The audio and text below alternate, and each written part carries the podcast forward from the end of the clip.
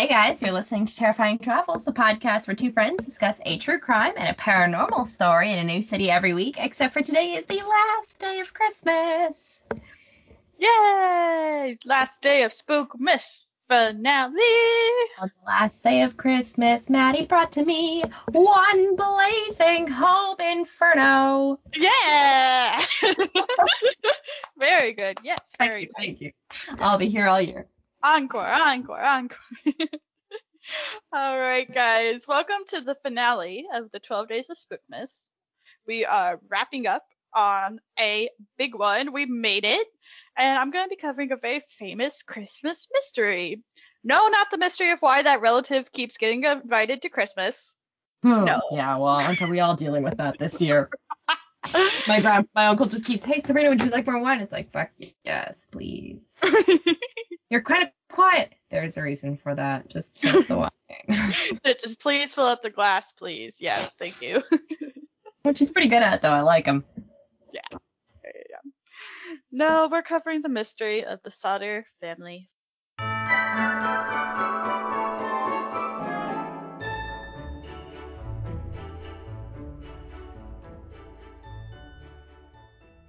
Fine. Before I do that, Sabrina, how do you feel about the 12 Days of Spookmas? I have really enjoyed it. Yeah. It's been a lot of fun. Like I'm aware you've to be honest, you've definitely put more work into it than I have. Um, my exams finished yesterday.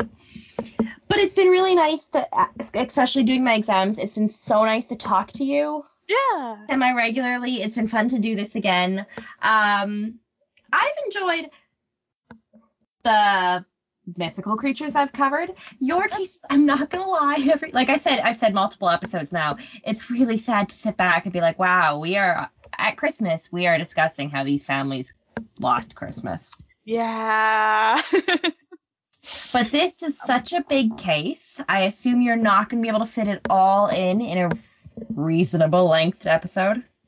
Yeah, so I kind of just have the facts here. I don't have a lot of the speculation or a lot of the extra uh, strings attached to this case. I just have the facts and what the family did to like try to solve this. It is such a big case, and that's all we can really ask from you. Yeah, it's really big. And so maybe we'll visit this again if I want to do a deeper dive, but I think I have the basics. So Okay. All right. So. And do you have, by before we start, we won't discuss our opinions, but do you have an opinion on what happened? You know, during before I started researching this case, I thought I had an opinion of what happened. Now, after I've researched it, I have a, like a completely different opinion. I don't even have one. This is one of the few times where it's like I genuinely like it's such a mess. Mm-hmm. I don't understand any of it. Yeah. Like everything is like, well, that makes, oh, nope, that doesn't make any sense. Well, then here we are. Well, how does that happen? But this case is really weird, that's for sure. Yeah. Yeah, this one's a doozy. Oh, yeah. I love this case. Yeah, I do too. So let's dive into it. Okay. And, let, and let's start at the very beginning with the parents. So George Sodder was born in Sardinia, Italy in 1895. He immigrated to the USA when he was 13, going to live with his older brother who was accepted into the USA. George would never talk about why he left Italy. George found work at the railroads in Pennsylvania, starting out as just an errand boy carrying water and other supplies to workers. After a few years, he got a better job as a truck driver, and then he started his own trucking company which would help construction sites and later haul around coal in West Virginia, where coal is a major industry there. George then began to date Ginny Caperny. He would later marry her, becoming Ginny Sodder. The husband and wife settled outside of Fayetteville, West Virginia, on the north side of town. Fayetteville had a large Italian immigrant population, and they felt at home in their two story home. In 1923, they had their first child, the first of 10, George's business prospered, even though George had very strong negative opinions about Italian dictator Mussolini. The immigrant community was not too happy about this. But the Sodders continued to have children, 10 of them. Poor Ginny is all I can say. Just all, all of them. Like at this time, women were just popping out kids. Like, oh my god. Yeah, bless bless that woman. Bless, bless her. Oh my god. like, whew. The children I can barely handle my cat. Yeah, yeah. I don't. I honestly like. I think about ten kids, and I'm like, that's a classroom. That was our classroom. Oh my god, that's a classroom. That's a classroom, and all of them are related to you, and all of them are your children. The only benefit to that, let's say there's there's lots of ups and downs, whatever's, but in this specific comparison, the benefit would be the fact that you know the parents, Mm-hmm. And so they should all technically be raised the same-ish. Yeah. So you won't like have that one kid where it's like, wow, your parents just decided to free range you, didn't they? yeah. Like, well, ooh, those ten kids of your own, you free range them all. Yep. Like I'm just, I'm always surprised when I learn about like, you know, at one at that time they were just popping out babies all the time. It's stunning that we didn't have like chaotic monster children. Mhm. Mhm. Because I just can't see how you would proper properly parent all of those kids. Well, the oldest ones had like They A definitely ton Yeah. more like parenting responsibilities than kids Yeah. nowadays. Yeah. So the children were John, 23, Joe, 21, Marion, 17, George Jr., 16, Maurice, 14, Martha, 12, Louis, 10, Ginny Jr., 8, Betty, 6, and Sylvia, 2. It reminds me of discussing Marie Laveau's kids. Yep. You got Marie, you got Marie, you got Marie, you got Marie. Oh, you got Stephanie, you got a Marie. yeah. Yeah. So she they were having kids like every 2 years basically. Oh, and basically that's as much as she could do. Yep. Yeah. She was like never not pregnant. yeah. Yeah, yeah, yeah. It's Mhm. also crazy that at one time this was normal. Now we call this the Duggars. Yeah. Like, but like not even just specifically calling them out. But if you had that many kids now, you're starting to push like you'd be getting some type of social media fame. oh yeah. Oh yeah, for sure. For sure. I mean like you're right, this was very common. Like this is during my grandmother's time and she's like Yeah. one of 8. So, just very very common big like just big families. Yeah, and there was a lot of reasons for that. Like they will eventually become free labor. But also, frankly, like my dad's side wasn't like this, but my mom's side, you're just listening to stories where it's like, yeah, well, so and so died, and then this one died, and then the tractor drove over that one, and the, the same tractor rolled over that one, and you had to. I'm not joking. I know. Uh, I know. you had to produce all the kids. It's like it's like tadpoles. You had to produce all of them, and maybe eight of them will make it. True. It's like turtles that like crawl towards the beach. Like they Some of them are the definitely gonna ca- crawl towards the highway, uh, yeah, or like get eaten by a seagull. or a tourist is gonna pick them up and play with them. oh my gosh, yeah. Oh, don't don't do that to turtles. If you see turtles crawling towards the ocean, don't shine your light, or actually do shine your light, but shine it towards the ocean. We'll stand by the ocean and shine it over there. Yeah, yeah, because the turtles will go towards that. And try I, to help the turtles. Don't touch them. Do no, not. Touch I am 'em. that way with the sea stars too. Yep. You know what? I've touched them as a kid. Like we've all picked them up. I spent so Yeah, much time playing with everything in the water. The amount of time I spent trying to roll sea cucumbers around on the floor to get them to puke up their guts. Uh, they never did. I, was, I guess I'm not scary enough. yeah. But uh, the first time I went home for Christmas, I got. I think I recently told you the story. I got the mosquito virus, and Oh, I was yeah. so sick. And my mom took me to, she, you know, you feel better. I was a little bit, I was getting better. She's like, you know what, let's go to the beach. Like maybe some time in the sand and in the water will help you. It did not. I got much worse. Oh no. I don't think that's C's fault. I think that's just that's the way the flu, the virus was going. Yep. But I happened to sit up as some tourist baby brought her. She had built a sea ca- sand sandcastle and she brought the sea star up to put on top of the sandcastle as if it would be. No. And I just get that sea star back in the ocean, and then I fell back down.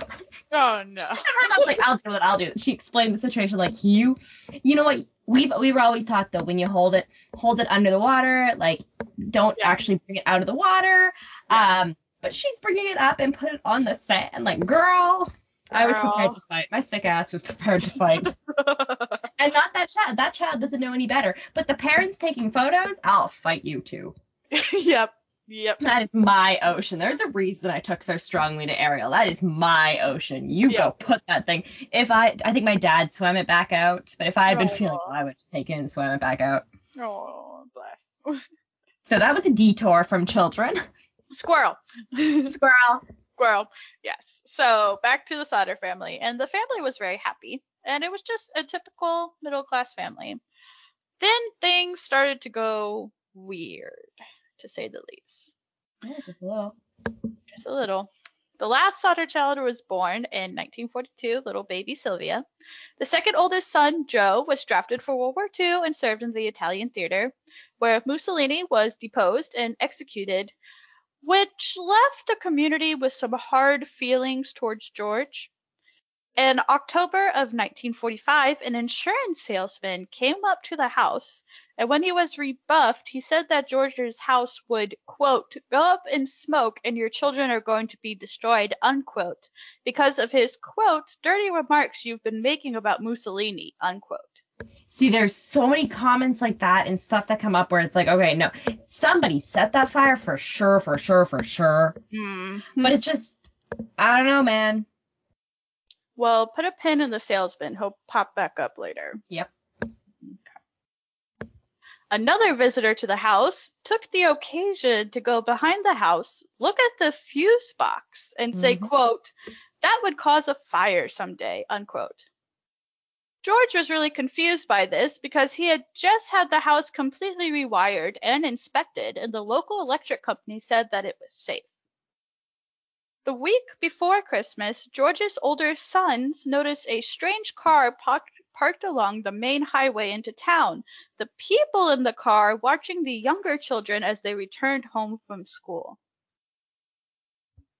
But, yep, go ahead.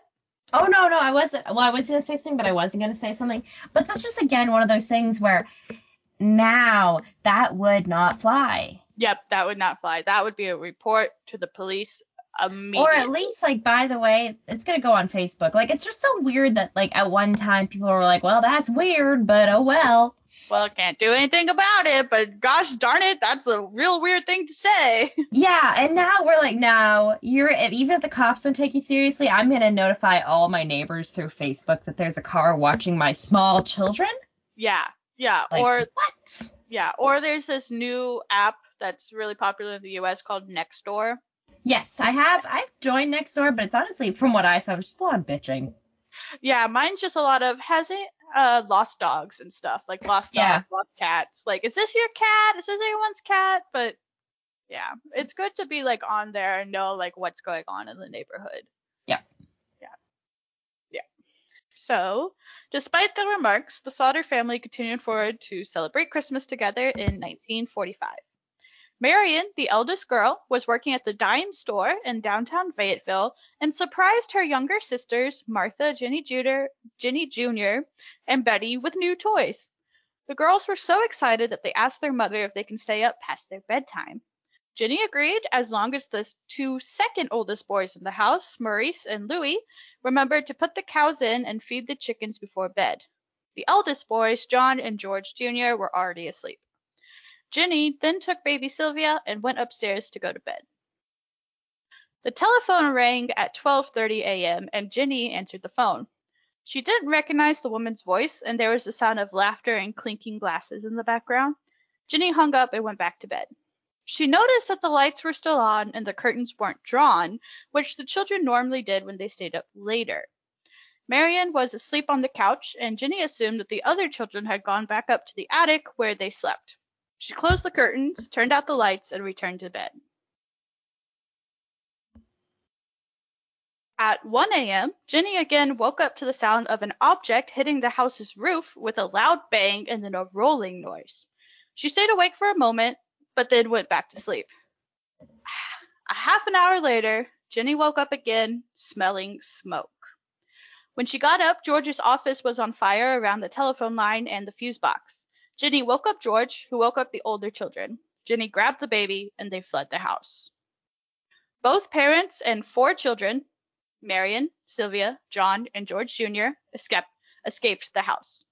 They yelled- Escape. Escape. they yelled to the children upstairs, but they couldn't go up there as the stairway was already on fire. Now, they tried to call the fire department, Marion running to the neighbor's house to use their phone, but for some reason it didn't go through. And their phone line was cut as well. A driver nearby saw the flames and tried to call the fire department from a tavern, but that call didn't go through either. Finally, they ran into town and called from the center of town. George attempted to climb into the house and broke open a window, cutting up his arm in the process. His boys tried to use a ladder to access the attic, but the ladder wasn't in its usual spot and couldn't be found. A water barrel nearby was frozen solid. George tried to get his trucks closer to the house to climb into an attic window, but neither of his trucks would start, even though they worked perfectly the previous day. The six surviving Sodders had no choice but to watch the house burn down and collapse over the next 45 minutes. The firefighters did not exp- respond until later that morning. This is mostly because the fire station was low on manpower due to the war, and the department had to call each firefighter individually as they were home celebrating Christmas. Well, was our our police station burnt down because the fire truck was literally the fire station was literally right next door to the police station, but the keys were on the other side of the island, Oh no. so they couldn't use the fire truck. No. Oh no. The firefighters couldn't do much when they got there, but looked through the ashes of the Sodders basement. They did find a few bone frog- fragments and internal organs, but they chose not to tell the family, although the firefighters' search was cursory at best. The fire chief, Morris, believed the five children had died in the fire, saying that it had been hot, hot enough to burn their bodies completely. Now, let's discuss the aftermath of this tragedy. George told sorry. George told the fire chief to leave the site undisturbed so that the state marshal can come and investigate. But after four days, they couldn't stand the sight of it anymore, and they bulldozed five feet of dirt over the site. They made plans to turn the site into a memorial garden for their children. The local coroner did an inquest about the fire the next day. Among the jur- jurors was the salesman who threatened George. And the inquest found that the fire was an accident caused by faulty wiring. Since it was ruled an accident, death certificates for the children were issued on December 30th. The funeral was held on January 2nd, although George and Jenny were too grief stricken to attend, so their surviving children went for them. The Sodders began to rebuild their lives and they started to ask questions and find some interesting things. For example, if it was an electrical fire, why did the Christmas lights remain on throughout the fire? Why mm. why was the ladder in an embankment 75 feet away from the house? Why was the phone line cut? Also, why was there no remains found when there were multiple things that were found in the fire and still recognizable, like small household appliances? Well, that's everything I've listened to for like cr- crematoriums. That though they get so hot to get through everything, and even then, to be honest, when you get cre- cremated, it doesn't actually get through everything. Yeah. So like, a house fire doesn't usually reach that hot. Well, they did like a study and to completely burn through a body, like to completely burn through a body, like bones and everything, it has to reach 2000 degrees Fahrenheit. Which my stove doesn't even get to. Right, exactly. So it has to be like exceptionally hot and it has to be for a long time, like five Yeah. hours. This Yeah. house was gone within 45 minutes. Yeah. Yeah. So, and why are there no bodies? Why are there no skeletons? Like, what is happening? Why didn't either of the trucks start that night? So, there's just a lot I of. think it was things- set, and I think whoever said it did a very good job because you said that the neighbor's phone line was cut too. Yes. Yeah, they did a very good job at making sure that this house was gonna burn down. Yeah, and they no one could get there like quickly. Yeah. I don't know whether they meant for anyone to die in the fire. That just Mhm. worked out the way it did. Yeah. Um, but they definitely intended for that house to be gone. Yeah, they wanted the house to burn for sure. And like frankly, if you were to try to get back at somebody, I would say burning down their house is as close to killing their family yep. because there's your home. There's everything, all your worldly possessions, memories, and everything are gone. Yeah, especially back then during wartime where you didn't have many things to begin with and all you really had was your house. But that's like your only Yeah. type of like equ- equability, equ- Equity. equity. Thank you. Yes. Yeah, and like, although they had two trucks as well, so they must have been doing sort of well. yeah, because like he had the coal shipping company and I'm sure like with the war and everything everyone was wanting coal to burn, so I'm sure they were doing okay. But But it like doesn't change the fact that that's everything you have. Exactly. Down. And hopefully they were using a bank. hopefully Um, that was never. That's I don't remember that ever being brought up. But I'm just saying, like, yeah, if you were trying to like really threaten, scare, or even punish a family, burning down their house is a great way to do it. Yep. Yep. Absolutely. And that could be why, if just if just the house had burnt down and no children, nobody died in it, you might have found in an alternate reality. There might have been letters sent in a couple days. Yeah. Yeah, they someone might have taken. We'll see what happens when you talk about Mussolini or something like that. Yeah. But we're not going to do that now that actual people died. Yeah. That went further than we planned, Yeah. So and that is all speculation. I just made that up. it's all speculation. Absolutely. Yeah. Yeah. So I have some evidence. Are you ready? Okay. Yeah. So, evidence soon emerged starting in that spring when all the snow was finally melted, and it started to indicate that the fire was not accidental and instead set Duh. Oh. deliberately. Yep. A bus driver that night came forward saying that he saw some people throwing, quote, balls of fire, unquote, at the house. Baby Sylvia found a small, hard, dark green, rubber like ball in one of the bushes by the house, and George said that it looked like a hand grenade or a pineapple bomb. I just love the world that they were living in in the 40s, where like baby Sylvia was just cr- pro- I the way I see it, everyone's trying to fight the fire, and baby Sylvia Sylvia is like um Maggie from The Simpsons, just Yeah. crawled off, and she's over there with her pacifier playing with the grenade. yeah. Marge walks over, what you got there, hon? yeah. I mean, this was like the next spring, so yeah. So Okay, okay, so she she wouldn't be a baby anymore. She'd be like a year or two. yeah, Still really young, but I could see her going out to play. Okay. Yeah, exactly. Ginny remembered the noises that she heard on the roof and said perhaps someone threw one of them on the roof. Other people started claiming that they had seen the missing Sodder children from, and there was a ton of claims, from just seeing them in a passing car the night of the fire, which was from a neighbor, or seeing them at a rest stop the next morning in a car in a car with Florida license plates. Yeah, this is where I start to get, I don't know. Yeah. Yeah. So, with all these claims and questions and evidence, the Sodders hired a private investigator who has the coolest name. His name is CC Tinsley. That's, That's just a great Christmas name too.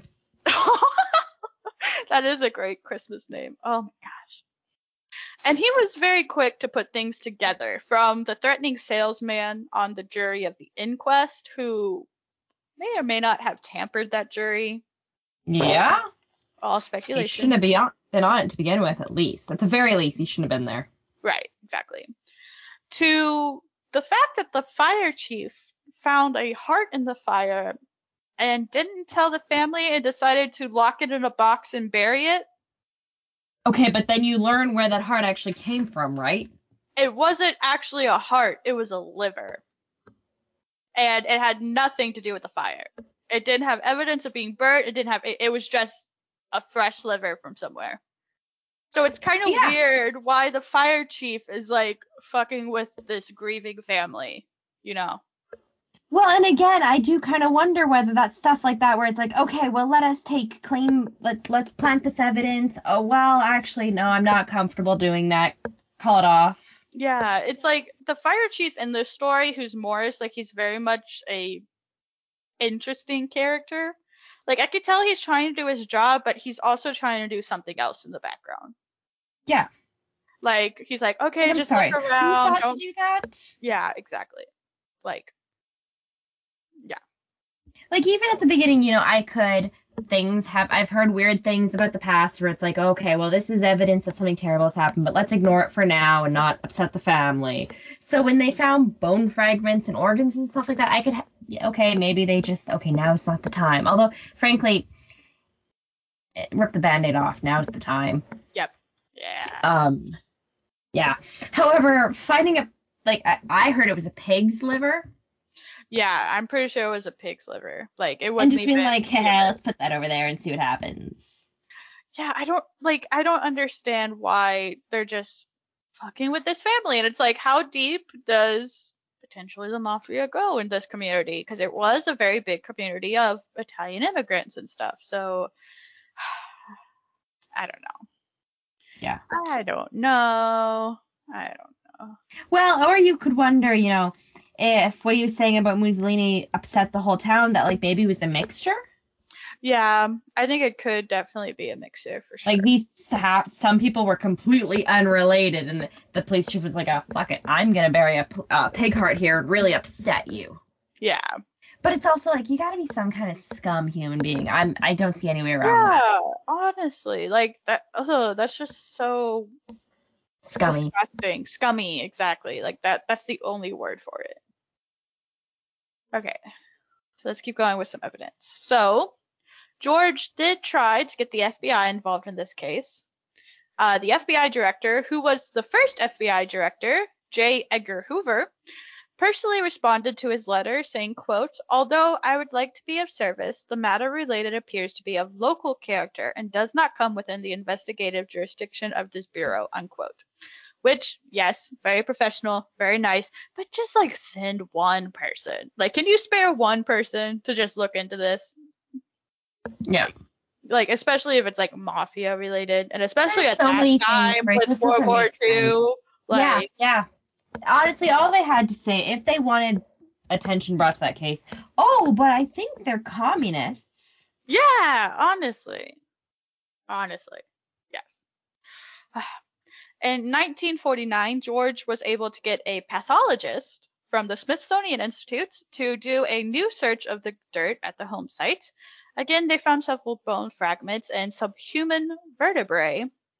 But the vertebrae had no sign of exposure to flame, and that the vertebrae was not a child vertebrae, in fact, it was later determined that this vertebrae was randomly from the town cemetery. What the fuck? Yeah.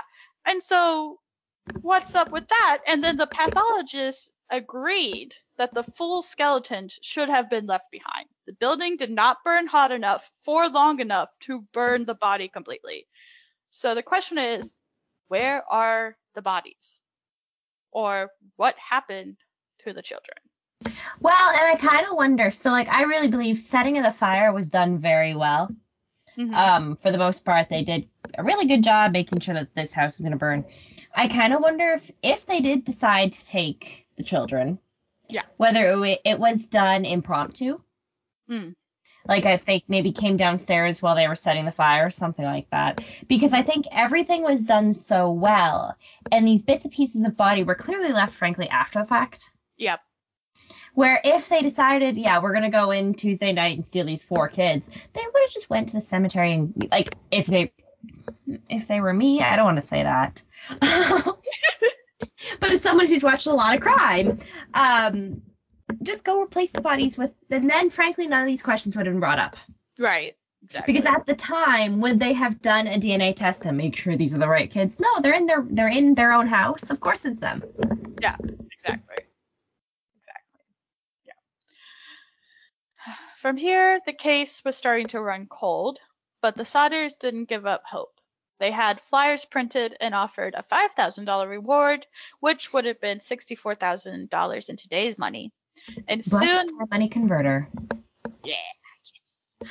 And soon they doubled the reward. In 1952, they put up the infamous billboard at the side of the house on Route 60 near Ansted. Today, it is Route State Route 16 in West Virginia. George would follow up any leads that came forward, going from St. Louis to Texas to Florida to Kentucky. The man did not rest, and there were so many leads and fake letters and everything regarding the children that I just don't have the time to get into it. But George chased down every single lead, determined to see if his children were alive somewhere in this world. And unfortunately, he would never get an answer. George died in 1969. Ginny and her surviving children continued to seek answers. Jenny stayed at the family home, putting up fences around it and adding additional rooms for all her children, including the missing ones. That's honestly the saddest thing when it comes to missing kids. Yeah. And like I get it. I don't you can't just move on because it's just kind of accepting while they're dead. Yep. There's that hope that it's just impossible to give up. Yeah. Yeah. Which makes it impossible to move on. Mm-hmm. Absolutely. Uh, for the rest of her life, Ginny only wore black in mourning, and she tended the mo- memorial garden by the house every day. She passed in 1989, and the surviving children finally took down the weathered and worn billboard. The surviving children continued to publicize the case and investigate leads. They believed that the Sicilian mafia was trying to extort money from George, and his children were taken by someone who had planned the arson on the house, potentially taking them back to Italy. Now, unfortunately, Sylvia, the youngest daughter sibling, died in 2021, leaving this mystery for her grandchildren. The story lives on as internet detectives on forums like websleuths.com and Reddit continue to investigate the case and keep it in public memory. There are several books and documentaries that cover this case, some ruling that the kids died in the fire, some ruling that they may still be alive. Nevertheless, this case has remained one of history's greatest Christmas mysteries. And that's my case. And that's a good case. Yes. Yeah. I know I did very much just here's the facts, here's what we know, here's the evidence, but I really can't get into every single lead. Like No, but I think you covered the most the most important things. Yes. Yes. Um yeah, because that's the thing the kids are seeing, and then there was, I think at some point there was someone who wrote in code to the parents. Um, I believe so. Yes, there was a letter that they thought was from the boy Maurice, or not Maurice, Louis. They thought there was a letter from Louis, and he would have been like 32 at the time, and it wrote like I miss my brother Frankie or something, and then it had like A N S D, like a lot of letters at the bottom. So they thought this was Louis writing in code to them. But then they followed up on it and it was just a random guy who again wanted to kind of torture Which them is also little something bit. I just don't get. yeah, it's I think like we've again we've talked about this in a, recently in an episode, but like I could totally understand. Hey, hey, hey, you got any information? Like you want to share the gossip? Like tell me what's happening. Um, like I would totally date a cop to get the information, yeah. Uh, but I would absolutely not be like, yeah, I'm just gonna pretend I am one of your missing kids so I can find out what's happening. Yeah, that's like a whole other level of just like, whoa, man, uh-uh, that's not okay. Like, I'm just out of curiosity, but I don't want to like harm the family. yeah, exactly. Like, stop, like, don't harm the victims, don't re-victimize the victims, you know? Yeah. Yeah. I don't get that at all. Yeah, I, I don't, I don't get why people do that or like why they get like so caught up in these cases. Well, and the other thing with this one though is I would say if it was anyone else who was potentially the kidnapper, I would say, well, the kids clearly aren't alive, otherwise they would have spoken out by now, right? Right. But if the mafia, the mafia doesn't exactly die. Yeah, exactly. Um, and which just it breaks my heart that these kids would have, if they had lived, they would have lived and then died, unable to come forward. Yeah. Yeah. Or like the thing is, it was the younger kids. Like the oldest one was Maurice, who was 14. All of them were under the age of that. So with kids that are kidnapped, they kind of get very attached to their Yeah. kidnapper and they learn to adapt very quickly that they may forget their whole other life.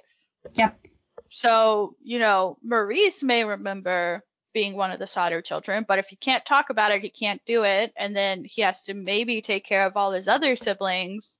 Like, he's just going to go along with it until it just becomes normalized. Well, and you never know what they could have been told. Like, no, we saved you from that fire. Your whole family died in that fire.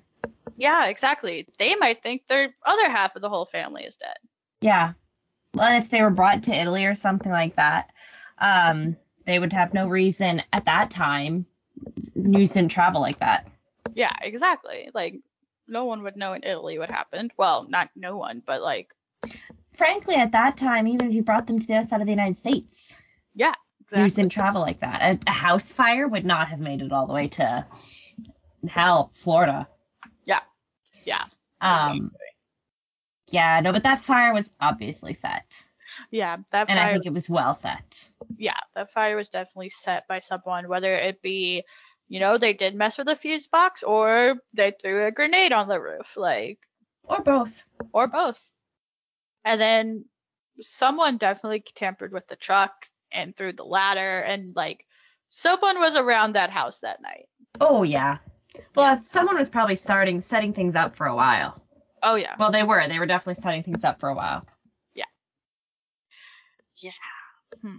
Okay, Madi. Well, you asked me, but how are you feeling about the te- 12 Days of Spookmas? I feel good. I feel good about the 12 Days of Spookmas. I think um, my cases, while very sad, um, I think just kind of shows the dichotomy of the season, and I think reminds people, you know, that Christmas isn't for everyone. Christmas can be a very hard time for people, and so we need to remember we don't know what everyone has gone through. So be gentle on your fellow man, and maybe don't try to shove Christmas down people's throats.